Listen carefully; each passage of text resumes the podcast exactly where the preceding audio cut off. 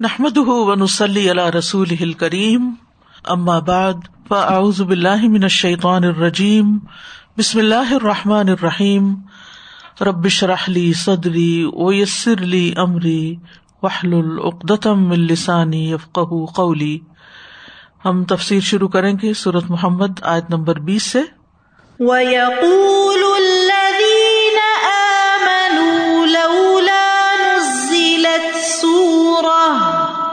فَإِذَا أُنزِلَتْ سُورَةٌ مُحْكَمَةٌ وَذُكِرَ فِيهَا الْقِتَالُ وَذُكِرَ فِيهَا الْقِتَالُ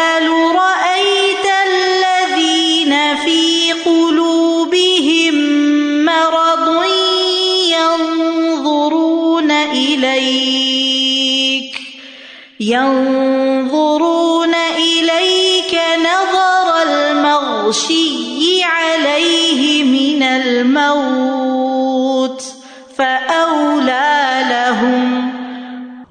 اور وہ لوگ جو ایمان لائے کہتے ہیں، کوئی صورت کیوں نہیں نازل کی گئی؟ پھر جب کوئی محکم صورت نازل کی جاتی ہے اور اس میں لڑائی کا ذکر کیا جاتا ہے، تو تم دیکھو گے ان لوگوں کو جن کے دلوں میں بیماری ہے، کہ وہ آپ کی طرف اس طرح دیکھیں گے، جیسے اس شخص کا دیکھنا ہوتا ہے، جس پر موت کی غشی ڈالی گئی ہو۔ بس ہلاکت ہے ان کے لیے۔ وہ لوگ جو اللہ اور اس کے رسول پر ایمان لائے، وہ کہتے ہیں کہ اللہ کی طرف سے کوئی ایسی صورت کیوں نہیں نازل ہوئی جس میں ہمیں کفار کے ساتھ جہاد کا حکم دیا جاتا۔ لہذا، جب ان کے مطالبے پر، ان کی خواہش پر کوئی ایسی صورت نازل کر دی جاتی ہے جس میں احکام اور فرائض کو بیان کیا جاتا ہے اور اس میں جہاد کا ذکر ہوتا ہے، تو اے نبی صلی اللہ علیہ وسلم، آپ دیکھیں گے کہ وہ لوگ جن کے دلوں میں اللہ کے دین کے بارے میں شک ہے، نفاق ہے، وہ آپ کو ایسے دیکھنے لگیں گے جیسے وہ شخص دیکھتا ہے جس کے اوپر موت کے خوف سے غشی تاری ہو جاتی ہے۔ تو وہ لوگ جن کے دلوں میں بیماری ہے جن کے دلوں میں منافقت ہے، ان کے لیے پھر ہلاکت ہے۔ اور ایک معنی یہ کیا گیا کہ ان کے لیے زیادہ مناسب یہ ہے کہ وہ اللہ کی اطاعت کریں اور اللہ کی مرضی کے مطابق کام کریں۔ جیسا کہ ہم جانتے ہیں کہ ایمان والے ہجرت کے بعد قتال کی فرضیت کا انتظار کر رہے تھے، کیونکہ پہلے جو مکہ میں تھے تو ان پر طرح طرح کا ظلم و ستم ڈھایا جا رہا تھا۔ اور جو لوگ مکہ میں رہ گئے تھے ان پر بھی ظلم و ستم ہو رہا تھا۔ اس کے علاوہ جو آس پاس کے علاقوں میں مسلمان بس رہے تھے، وہ بھی اسی طرح مغلوب تھے۔ نبی صلی اللہ علیہ وسلم نے اپنے طور پر مدینہ میں آ کر جنگ بدر سے پہلے بھی آٹھ ایکسپیڈیشن کی۔ چار میں خود تشریف لے گئے اور چار جو تھے وہ سرایا تھے، جس میں دیگر صحابہ کو آپ نے بھیجا تھا۔ تو مسلمان جو تھے وہ چاہتے تھے کہ اب کوئی قطعی حکم ہمیں مل جائے کہ ہم واقعی جو کچھ کر رہے ہیں وہ صحیح ہے اور ہم اپنے دشمنوں کا مقابلہ کر سکیں، مسلمانوں کو ان کے ظلم و ستم سے نجات دلا سکیں۔ تو بہرحال جس وقت یہ حکم آ گیا، تو اس وقت جو ایمان والے تھے، وہ تو ظاہر ان کے مطالبے پر یہ حکم آیا تھا، لیکن جن کے دلوں میں بیماری تھی، ایمان کی کمزوری تھی یا منافقت تھی، انہوں نے اس سے منہ موڑ لیا۔ اب اس سے یہ پتا چلتا ہے کہ دو طرح کے لوگ ہوتے ہیں۔ قرآن سننے کے بعد۔ ایک وہ ہوتے ہیں جو ہرس رکھتے ہیں کہ ہمیں کوئی نیکی کا حکم پتہ چلے۔ ہم اللہ کو راضی کرنے کے لیے کوئی کام کریں۔ ہمیں اور پتا چلے، اور پتا چلے۔ یعنی پہلے بھی بہت سا قرآن نازل ہو چکا تھا، لیکن وہ کیا چاہتے تھے کہ اب مزید جو حالات ہمارے ہو رہے ہیں، اس کے مطابق ہمیں رہنمائی ملے۔ ہمیں کوئی اور صورت ہمارے اوپر نازل ہو۔ جس میں ہمیں مزید احکامات بتائے جائیں۔ تو ایک گروہ تو یہ ہوتا ہے یعنی لا الہ الا اللہ کا اقرار کرنے والوں کا۔ اور دوسرا وہ ہوتا ہے کہ جب ان کے پاس کوئی حکم آ جاتا ہے، تو وہ پریشان ہو جاتے ہیں۔ ان کا دل گھبرانے لگتا ہے کہ اب ہمیں یہ بھی کرنا پڑے گا۔ اور یہ ایک عمومی رویہ بھی زندگی میں ہوتا ہے۔ کچھ لوگ نیکی کے کاموں کے حریث ہوتے ہیں۔ وہ اپرچونیٹیز کو دیکھتے رہتے ہیں۔ اور جو ہی کوئی اپرچونٹی سامنے آتی ہے، وہ فوراً گریب کرتے ہیں، فوراً وہ کام کر لیتے ہیں۔ اور کچھ لوگ اس کو اپنے لیے وبال جان سمجھتے ہیں کہ اچھا پہلے تو یہ ڈیوٹی تھی، اب ایک ڈیوٹی اور بھی پڑ گئی، اب ایک کام اور بھی مل گیا، اب ایک ذمہ داری اور بھی بڑھ گئی۔ اچھا اب یہ بھی کرنا ہوگا، وہ بھی کرنا ہوگا۔ تو اس میں آپ دیکھیے کہ دونوں کا پھر معاملہ مختلف ہوتا ہے۔ جو نیکی کے حریث ہوتے ہیں، نیکی کے شوقین ہوتے ہیں، ان کا انجام کچھ اور ہے، کیونکہ ان کا طرز عمل کچھ اور ہے۔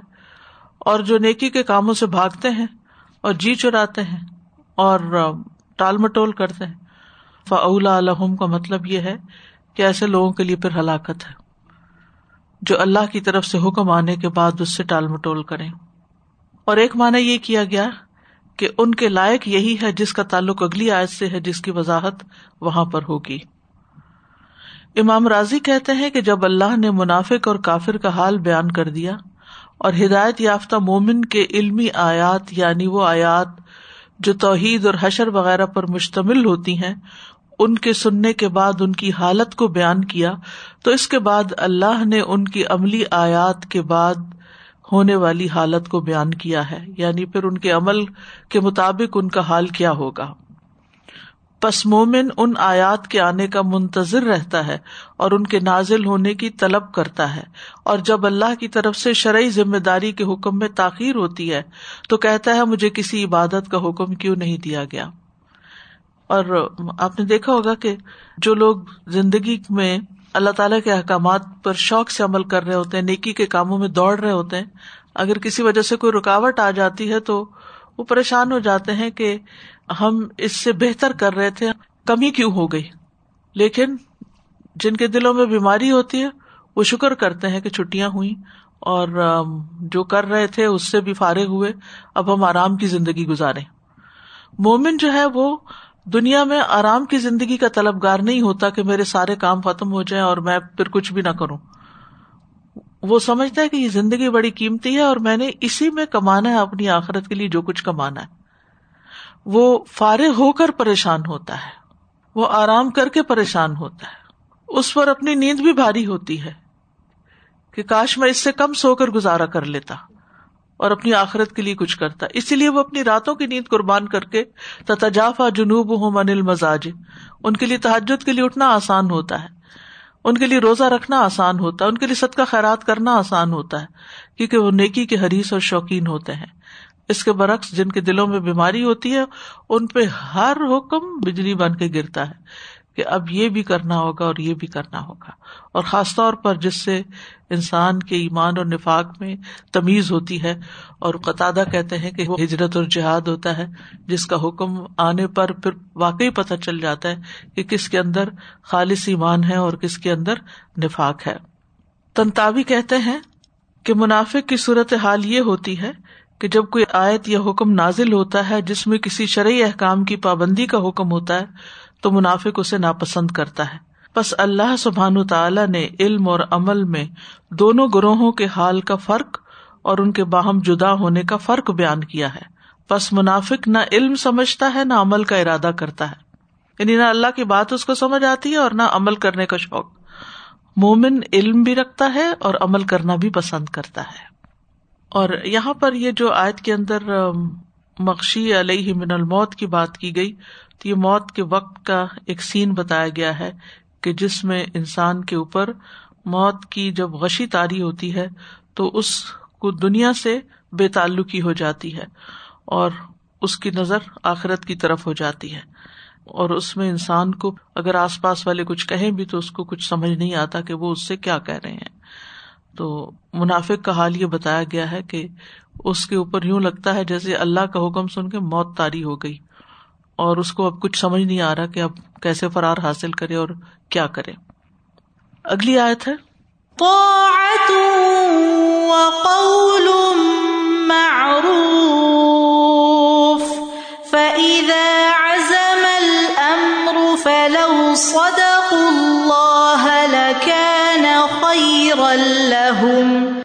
حکم ماننا اور اچھی بات کہنا۔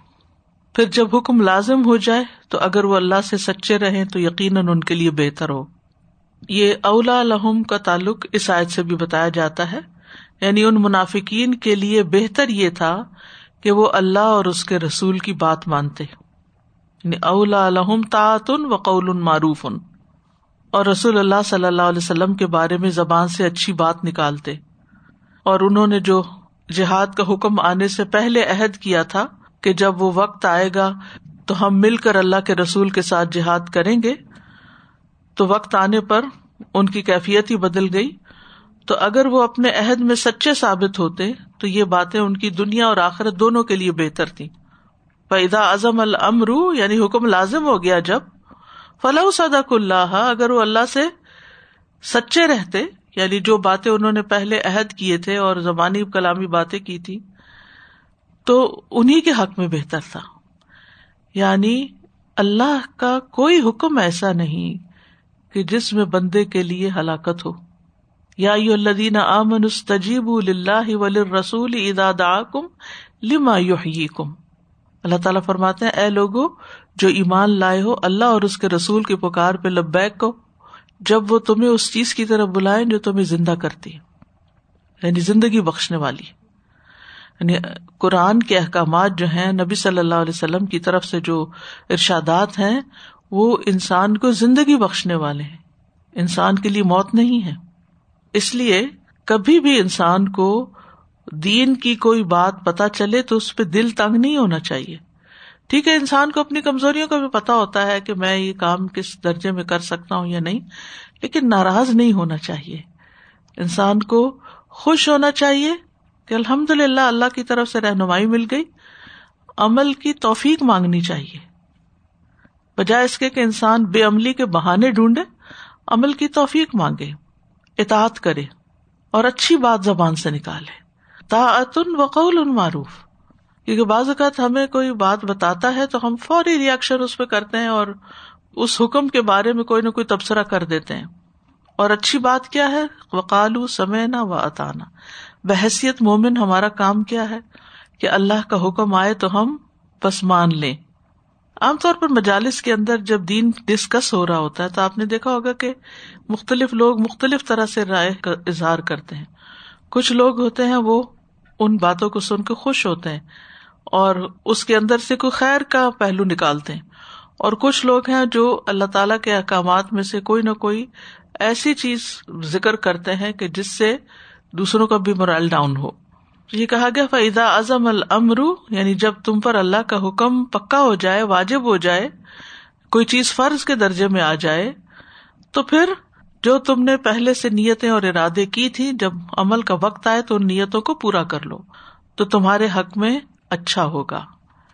تو اسے یہ پتا چلتا ہے کہ شرعی احکام آنے پر پوری کوشش سے اطاعت کرنی چاہیے اور منہ سے اچھی بات نکالنی چاہیے۔ یہ جو ہے نا صرف اطاعت کی بات نہیں کی گئی۔ قول معروف کی بات بھی کی گئی ہے۔ بعض اوقات کوئی حکم آپ کو پتا چلتا ہے تو آپ اسٹریٹ اوے کہہ دیتے میرا نہیں خیال میں کر سکتے۔ میرے لیے تو بہت مشکل ہے۔ میں تو نہیں کر سکوں گی۔ امپاسبل اب کیا ہوتا ہے؟ اللہ تعالیٰ توفیق چھین لیتا ہے۔ اور کچھ لوگ ہوتے ہیں، ان کو جب کوئی بات پتا چلے، کوئی کام دیا جائے تو کہتے ان شاء اللہ اللہ کی مدد سے، اللہ کی توفیق سے۔ اللہ چاہے گا تو ہو جائے گا۔ ہو جائے گا، کوئی مسئلہ نہیں، کوئی مشکل نہیں۔ تو یہ جو زبان سے بات نکالنا ہوتا ہے نا، یہ بھی بڑا اہم ہوتا ہے کہ ہم منہ سے کیا بول رہے ہیں۔ بعض اوقات ہم منفی بات کہتے ہیں تو اس کا نتیجہ منفی ہی نکلتا ہے۔ اور اگر ہم اچھی بات کہتے ہیں تو وہ ایک اچھا شگون ہوتا ہے۔ اس معاملے میں بھی بہت کیئرفل ہونا چاہیے۔ اپنے بچوں کو ان کی نافرمانیوں کی وجہ سے یا ان کے ستانے کی وجہ سے کبھی نہیں کہنا چاہیے کہ اللہ تمہیں تو کبھی ہدایت نہیں دے گا۔ نیور اس کو تو اللہ کبھی معاف نہیں کرے گا۔ کبھی ایسی بات نہ کرے یہ تو اللہ کے فیصلے ہیں۔ ہم کون ہیں؟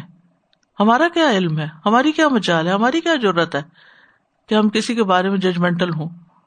ورسٹ سے ورسٹ کنڈیشن بھی ہو تو اس وقت بھی انسان کو خیر کی بات زبان سے نکالنی چاہیے۔ نبی صلی اللہ علیہ وسلم ایک رستے سے گزر رہے تھے تو آپ نے پوچھا، یہ کون سا رستہ تو لوگوں نے ایسا بتایا کہ یہ تنگ راستہ ہے۔ تو آپ نے فرما نہیں کہ وہ بسی ہے۔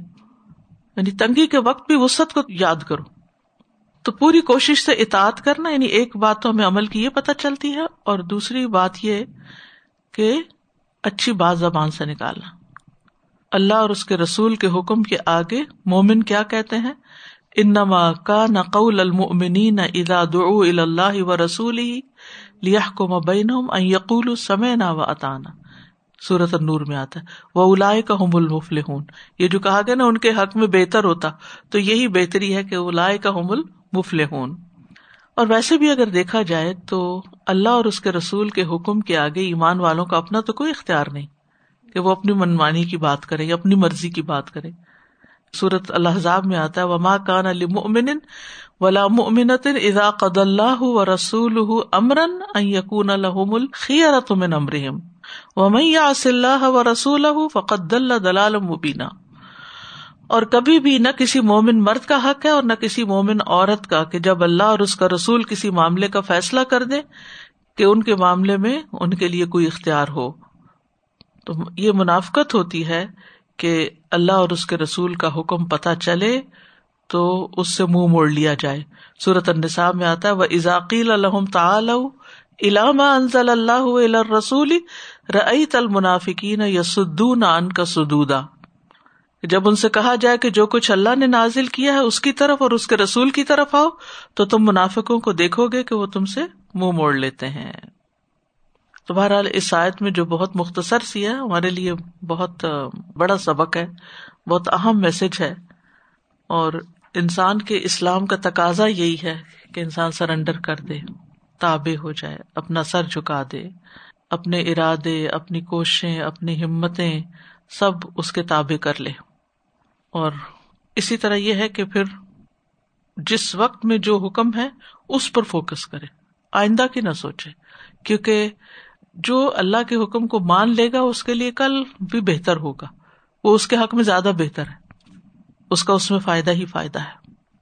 جی یہاں پہ میرے ذہن میں یہ خیال آ رہا تھا کہ قرآن میں چار یا پانچ دفعہ آئے نا ردی اللہ عنہ و ردو عنہ۔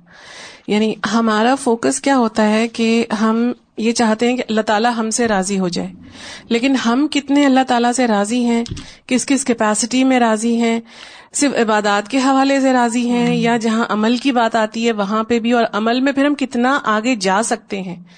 صرف اس میں اپنی خواہشات کے مطابق عمل کرتے ہیں یا واقعی بس اللہ نے جیسا حکم دے دیا رسول نے جیسا حکم دے دیا اس کو ویسے ہی لے لیتے ہیں۔ اور ساری زندگی کے ساری زندگی کے لیے اگر حجاب کا حکم ہے یا معاشرت اور معیشت میں یا خاندانی زندگی ہے تو سب طرح کے احکامات میں۔ یہ تو واقعی یہ جو ایٹیٹیوڈ ہے لوگوں کا کہ کچھ لوگ کہتے ہیں کہ ہاں ہو جائے گی چیز ان شاء اللہ ہو جائے گی۔ کچھ کہتے ہیں کہ نہیں، ہو ہی نہیں سکتا۔ تو یہ مطلب ایٹیٹیوڈ ہوتا ہے اور یہ ان کا کچھ ان بلٹ ہی اسٹرکچر ہوتا ہے۔ مطلب چھوٹی چھوٹی چیزیں ہیں، جیسے ہسبینڈ نے کہا کہ کہ آج شام کو کچھ لوگوں نے آنا ہے کھانے پہ تو کھانا۔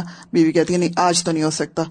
تو وہ فوری طور پہ اور اپیرنٹلی کبھی کچھ چیزیں ایسی ہوتی ہیں جو ڈفیکلٹ نظر آ رہی ہوتی ہیں اور آپ کو لگتا ہے کہ ہو نہیں پائیں گی۔ اس کے باوجود آپ کہتے ہیں کہ لیٹس ٹرائی ان شاء اللہ ہو جائے گا۔ اور پھر اللہ پتہ نہیں کہاں کہاں سے راستے نکال دیتا ہے اور وہ ہو جاتی ہے۔ اور دوسرے آپ جو محفل کی بات کہہ رہی تھی کہ محفل تو میں نوٹ کرتی ہوں ہمیشہ کسی بھی محفل میں جاتی ہوں کہ لوگوں کی وہ ایک بڑی محفل ہوتی ہے لیکن اس میں پھر وہ چھوٹی چھوٹی ٹولیاں بن جاتی ہیں۔ ہم خیال لوگوں کی جن کا جیسا شوق ہوتا ہے وہ وہی ہوتے ہیں۔ اور کچھ بڑی چھوٹی چھوٹی ٹولیاں ہوتی ہیں کچھ بڑی بڑی ہوتی ہیں۔ استاذہ جی جو کالم معروفن کی بات ہے نا یہ بہت پتے کی بات ہے کیونکہ آپ خود تو تیار ہو گئے اور آپ نے کر دیا لیکن پھر اس کے بعد آپ نیگیٹو بول رہے ہیں جہاں بھی جا رہے ہیں اتنی گرمی ہے جہاں بڑا مشکل ہوتا ہے گرمی کے موسم میں ونٹر ہے تو اب ابایا مشکل ہوتا ہے۔ مطلب آپ کر بھی رہے ہیں اس کے بعد آپ نیگیٹو بھی بول رہے ہیں۔ تو اس سے جیسے آپ نے فرمایا نا کہ دوسرے لوگ بھی بدزن بدزن ہو جاتے ہیں ان کا بھی مورائل ڈاؤن ہو جاتا ہے۔ اور دوسری ایک یہ جو بات ہے کہ حکم کا انتظار کر رہے تھے تو مجھے لگتا ہے کہ جیسے آپ ورک پلیسز پہ بھی کچھ لوگ ہوتے ہیں اپنا کام کر کے تو پھر آ کے پوچھتے ہیں اچھا میرا تو جو ریگولر روٹین کا ہوا ہے وہ ختم ہو گیا اب کچھ اور ہے تو آپ بتائیے۔ اور کچھ ہوتے ہیں کہ جو اسی کو لٹکا رہے ہوتے ہیں اچھا ابھی تو بہت ٹائم ہے چلو اس کو تھوڑا اور آرام سے کر لیتے تھوڑا جا کے چائے پیاتے تھوڑا یہ کر لیتے ہیں۔ کچھ لوگ اپنے اس وقت کو اس پہ ٹال رہے ہوتے ہیں۔ تو بالکل یہی ماشاء اللہ صحابہ کا رویہ ایک رویہ ہے یعنی انسانوں کا ایک ایٹیٹیوڈ ہے یہ کہ کچھ لوگ ان کو جب کچھ کرنے کو کہا جاتا ہے یا کوئی کام ان پہ آ رہا ہوتا ہے تو وہ اس کو خوشی سے لیتے کیونکہ وہ سمجھتے کہ کام میں زندگی ہے، کام میں فائدہ ہے، کام میں ترقی ہے، کام میں کامیابی ہے۔ اور کچھ لوگ ٹال مٹول سے کام لیتے سستی سے کام لیتے ہیں، اس سے جی چراتے ہیں، بچنا چاہتے ہیں، پیچھے چھپ جاتے ہیں۔ ہم پہ نہ ڈال دیا جائے۔ جیسے کام چور ہوتے ہیں نا یعنی دنیاوی معاملات میں بھی کام چوری والی عادت ہوتی ہے کچھ لوگوں کی۔ اور کچھ لوگ بہت خوشی سے کام کرنے والے ہوتے ہیں۔ یہ نا لکانا خیر اللہ کی جو بات ہے نا یہ بھی بڑی پتہ کی بات ہے۔ لکانا خیر اللہ جو کام چور ہوتے ہیں ان کے فیوچر آپ دیکھیں کیسا ہوتا ہے۔ اور جو کام کرنے والے ہوتے ہیں ان کا فیوچر کیسا ہوتا ہے۔ آپ نے تو ابھی کہا لکانا خیر اللہ کو میں اس سے پہلے دیکھ رہی تھی اور یہ میں نے پورا انڈر لائن اپنی لائف کے لیے جیسے ایک کوئی ہوتا ہے نا اپنا موٹا بنا فلاح صدقو تو وہ سچے رہیں گے اللہ سے۔ تو جب آپ کئی مرتبہ ایسا ہوتا ہے کہ آپ کو اگر کوئی کام دیا جاتا ہے، آپ ڈاما ڈول ہوتے ہیں، پتہ نہیں میں یہ پورا کر سکوں گی، نہیں کر سکوں گی ابھی ریسنٹلی کوئی سے شیئر کرا تھا آن لائن کا کام تھا، کیونکہ ہر چیز آن لائن ہو رہی ہے۔ تو کوئی کام کرنا تھا اور وہ وہ کہتی رہی بار بار کہ پتہ نہیں ہے مجھے آتا نہیں ہے کرنا۔ لیکن میں یہ کیسے کروں گی، کیسے؟ لیکن جو اللہ تعالیٰ سے سچے دل سے دعائیں بھی مانگتے ہیں، اللہ تعالیٰ راستے کھول دیتے ہیں استاد جی۔ اور میں نے اپنے ساتھ بھی دیکھا ہے، مجھے سارے کام کئی دفعہ نہیں آ رہے ہوتے، لیکن اس وقت انسان جب فلو جو وہ ہے نا برڈ بہت زیادہ وہ ہے۔ پھر اگر اگر وہ سچے رہیں اللہ سے البتہ ہوگا بہتر ان کے لیے۔ تو وہی بات آ جاتی ہے کہ نیت اور اخلاص میٹر کرتا ہے اور پھر یہ کہ انسان اسی طرف جد و جہد بھی کرنے لگتا ہے اور اللہ تعالیٰ راستے بھی کھولتا ہے۔ ولدین جاہدوفین اللہ دی سب النا آئی ٹوینٹی ٹو۔ فهل عسيتم إن توليتم أن تفسدوا؟ الأرض وتقطعوا أرحامكم. پھر یقیناً تم قریب ہو۔ اگر تم حاکم بن جاؤ کہ زمین میں فساد کرو اور اپنے رشتوں کو بالکل ہی قطع کر دو۔ تو اس آیت میں انہیں منافقین کو خطاب ہے۔ اللہ تعالیٰ فرماتے ہیں کہ اگر تم اپنے ظاہری ایمان سے بھی پھر جاؤ گے اور سری کفر کا اعلان کر دو گے طول تم کا ہوتا ہے منہ موڑنا۔ ایک مانا یہ اور ایک حاکم بننا۔ یعنی اگر تم منہ موڑ جاؤ گے، تو نتیجہ کیا نکلے گا؟ کہ تم پھر دور جاہلیت میں لوٹ جاؤ گے۔ اور دور جاہلیت میں تم کیا کرتے تھے؟ انتف سے دو فلر، زمین میں فساد کرو گے، قتل و غارت کرو گے۔ وقت و قطع اور حام اور اپنے رشتوں کو بالکل ہی قطع کر دو گے۔ یعنی نیکی اور صلاح رحمی کرنے کی بجائے ان سے جنگ کرو گے، جیسے کہ ماضی میں کرتے رہے۔ اور ایک معنی کیا ہے کہ اپنے اختیار اور اقتدار کا غلط استعمال کرو گے۔ اگر تم حاکم بن جاؤ، تو پھر تم ایک دوسرے کو ناحک قتل کرو گے۔ فہل اصئی تم کا مطلب ہے لال یعنی تم سے یہ اندیشہ ہے، تم سے یہ متوقع ہے کہ اگر تم منہ موڑ گئے یعنی منہ موڑ گئے، ایک مانا دین سے منہ موڑ گئے، تو پھر دور جاہلیت میں پلٹو گے اور وہی کرو گے جو پہلے کرتے رہے۔ اور دوسرا مانا کیا ہے؟ اگر تم جہاد سے منہ موڑ گئے، کیونکہ جہاد کی فرضیت کا ذکر ہے نا، خاص طور پر یہاں۔ تو اگر اس خاص معنی میں لیا جائے، تو اگر تم جہاد سے منہ موڑ گئے، تو پھر کیا کرو گے؟ جس طرح آپس میں پہلے تمہارے قبائل لڑا کرتے تھے، تم پھر وہی طرز عمل اختیار کر دو گے۔ یعنی زمانے جاہلیت کی طرف لوٹ جاؤ گے اور باہم خون ریزی کرو گے اور قطع رحمی کرو گے۔ ایک معنی یہ بھی لیا گیا ہے، ابو عالیہ کہتے ہیں اس کا مانا ہے اگر تم فیصلہ کرنے کی ذمہ داری لے لو، تو پھر تمہیں حاکم بنا دیا جائے تو ہو سکتا ہے تم زمین میں رشوت لینے کی صورت میں فساد پھیلاؤ۔ یعنی فساد کا مطلب کیا ہے؟ کہ تم رشوتیں لینا شروع کر دو۔ اور کل بھی کہتے ہیں، اس کا مطلب ہے کہ اگر تم امت اسلامیہ کے معاملے کی ذمہ داری اٹھا لو، تو قریب ہے کہ تم زمین میں ظلم و ستم کر کے فساد برپا کرو۔ اور ابن جریج کہتے ہیں کہ اس کا مانا ہے اگر تم اطاعت سے منہ پھیر لو تو ہو سکتا ہے تم زمین میں نافرمانیوں اور رشتے داریوں کو کاٹنے کی صورت میں فساد پھیلاؤ۔ کاب کہتے ہیں اس کا مطلب یہ ہے کہ اگر تم حکمرانی کی ذمہ داری اٹھا لو یعنی کسی بھی سطح پر تم حکمران بن جاؤ، تو ہو سکتا ہے کہ تم ایک دوسرے کو قتل کرنے لگو۔ اور ایک اور قول یہ بھی ہے قطع کہتے ہیں، اگر تم اللہ کی کتاب سے روگردانی کرو تو قریب ہے کہ ناحک خون ریزی کے ساتھ اپنی رشتے داریاں کاٹنے کے ساتھ زمین میں فساد پھیلانے لگو۔ ایک اور قول یہ بھی ہے، اگر تم قرآن سے روگردانی کرو۔ اب یہ مختلف لوگوں نے جو اس کو انٹرپریٹ کیا ان طول تم کا مانا کہ منہ موڑو، کس سے منہ موڑو؟ دین سے منہ موڑو، جہاد سے منہ موڑو، اللہ کی کتاب سے منہ موڑو، قرآن سے منہ موڑو، اور پھر دوسرا اطاعت سے منہ موڑو۔ اور ایک مانا کیا ہے کہ اگر تم حاکم بن جاؤ دونوں کے نتیجے میں کیا ہے؟ زمین میں فساد کرو گے اور قطع رحمی کرو گے۔ اور تف سے دو الارض میں فساد کا جو مانا ہے، اس سے علماء کہتے ہیں کہ مراد نافرمانیاں کرنا ہے، کیونکہ نافرمانیوں سے فساد پھیلتا ہے۔ قتل، لوٹ مار قطع رحمی، یہ ساری چیزیں جو دور جاہلیت میں تھی جیسے بچیوں کو زندہ درگور کرنا، ایک دوسرے کے ساتھ زیاتیاں کرنا، یہ سب کچھ زمین میں فساد پھیلانے کا باعث تھا۔ اور تو قط ارحام کم اپنی کرابت داریوں کی بھی تم پرواہ نہیں کرو گے۔ ارحام کا لفظ جو ہے، رحم سے ہے۔ قطع کہتے ہیں کہ تم نے اس قوم کو کس حال میں پایا جب انہوں نے اللہ تعالی کی کتاب سے منہ موڑ لیا؟ کیا انہوں نے ناجائز خون ریزی نہیں کی؟ یعنی جو قرآن سے دور ہوئے، کیونکہ پھر اللہ کا تقوی نہیں رہتا نا، اللہ کا ڈر نہیں رہتا۔ پھر انسان خواہشات کا بندہ بن جاتا ہے۔ پھر جس کے ساتھ چاہتا ہے زیادتی کرتا ہے، اگر اس کے پاس طاقت اور اختیار اور اقتدار ہوتا ہے۔ کیا انہوں نے رشتے داریوں کو نہیں توڑا؟ کیا انہوں نے رحمان کی نافرمانی نہیں کی؟ بس اس اعتبار سے جو رشتے داری یہاں بیان کی گئی ہے، اس سے مراد دین اسلام اور ایمان کا رشتہ ہے۔ یعنی یہاں تک انسان پہنچ جاتا ہے کہ اپنی خاندانی رشتے داریوں کو تو ایک طرف رکھو، جو دین کے نام پر محبتیں قائم ہوئی، وہ بھی ختم ہو جاتی ہیں۔ اور یہ اللہ کی اتحاد سے روگردانی کا نقصان ہوتا ہے۔ تو اس آئے سے بھی پتہ چلتا ہے کہ اگر کسی نا اہل کو اقتدار مل جائے یعنی جس کی پوری طرح تربیت نہ ہوئی ہو، جس کے اندر پوری طرح ایمان اور تقوا راسخ نہ ہوا ہو، جب اس کو اختیارات مل جائے، تو پھر وہ غلط فیصلے کر کے، اپنی خواہشات کی پیروی کر کے امن و امان اور سکون کو تہ بالا کر دیتا ہے۔ اور منافقین جو جہاد کے لیے تیار نہیں تھے، اگر وہ یہاں مراد ہوں کہ اگر اس نفاق کی کیفیت میں ان کو بڑی بڑی ذمہ داریاں دے دی جائیں اور کامیابیاں ان کو مل جائیں، تو پھر ان سے کسی بھلائی کی توقع نہیں کی جا سکتی۔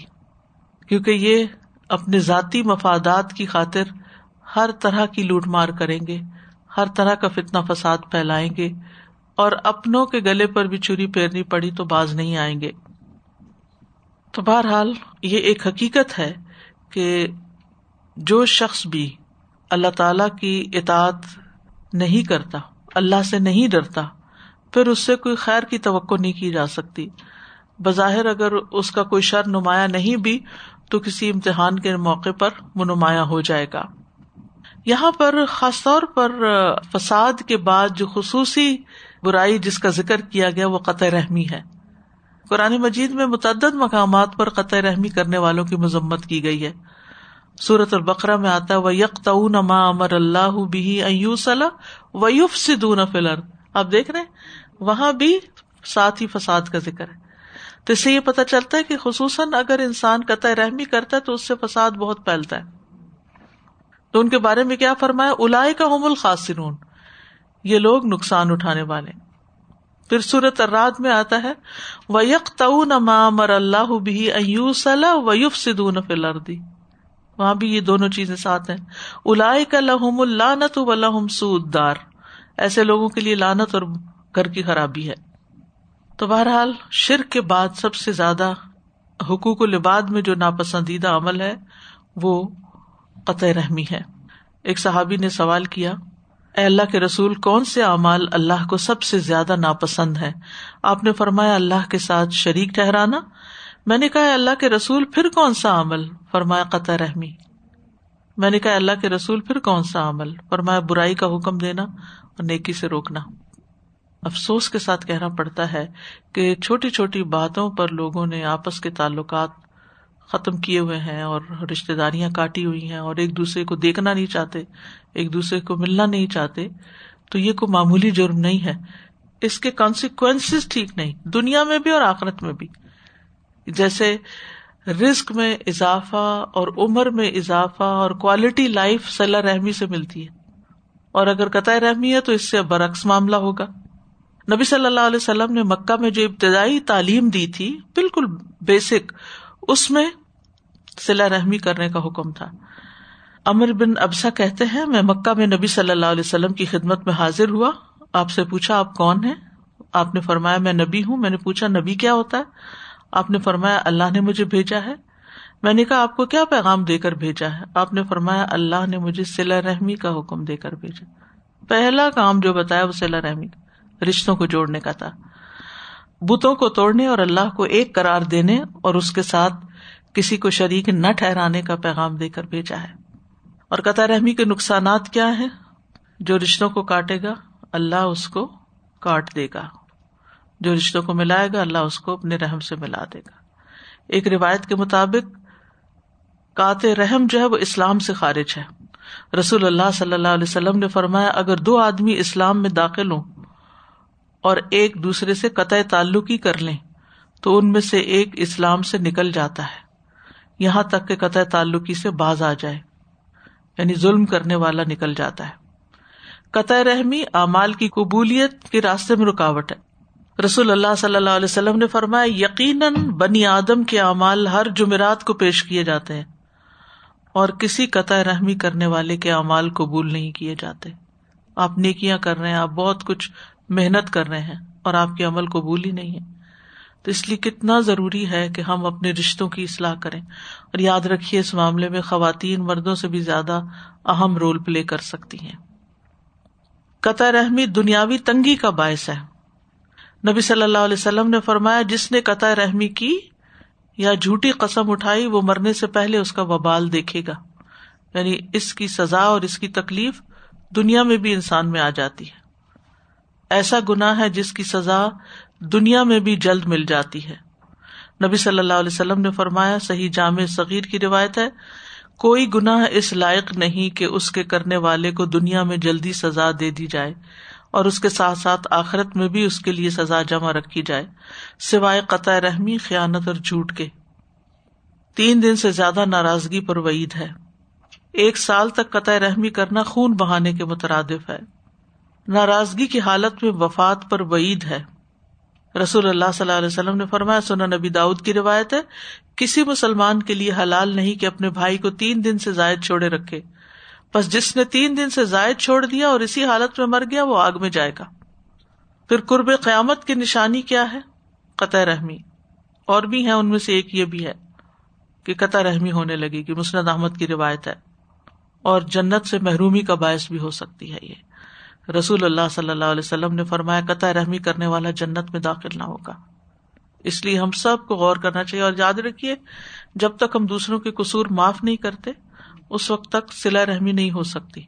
اور سلا رحمی کا یہ مطلب نہیں کہ روز ان کے گھر جا کے بیٹھ جائیں یا ان کو اپنے گھر بلا لیں، یا ہر روز دعوتیں کرنا شروع کر دیں اور پھر وہاں لڑائیاں شروع کر دیں، یا ان سے غیر حقیقی توقعات وابستہ کرنے کیونکہ عموماً فساد وہاں سے شروع ہوتا ہے جب ہم بہت زیادہ ایکسپیکٹیشن رکھتے ہیں۔ یہ تو بڑا ہے، اس کو یہ کرنا چاہیے اور یہ مالدار ہے اور اس کو یہ کرنا چاہیے اور اس کے پاس یہ ریسورسز اور اس کا یہ عہدہ ہے، اس لیے اس کو یہ کرنا چاہیے۔ یعنی عموماً رشتے داریاں خراب کیوں ہوتی ہیں؟ جب ہم رشتے داروں سے ضرورت سے زیادہ ایکسپیکٹیشن رکھتے ہیں۔ اور وہ کسی بھی وجہ سے پوری نہیں کرتے، اپنی سستی یا غفلت کی وجہ سے، یا ان کا دل نہیں مانتا، یا کوئی بھی ریزن ہو سکتی ہے۔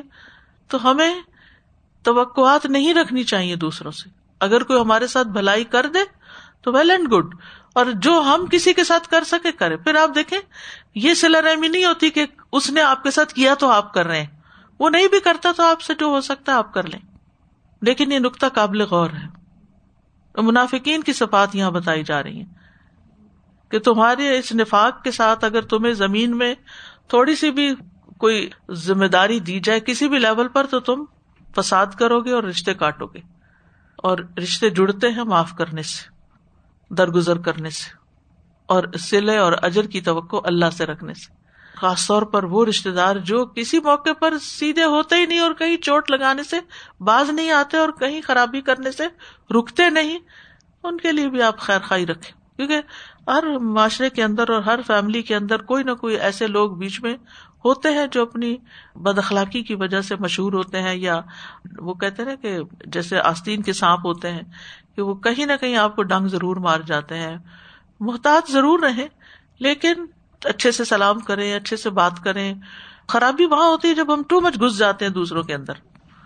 اس سے پرہیز کریں یعنی اسپیس رکھے ہر تعلق کے اندر ایک اسپیس رکھے کہ جس میں دوسرے کا احترام اور مربت اور یہ ساری چیزیں ہوں اور دوسرے سے غلطی کی توقع رکھے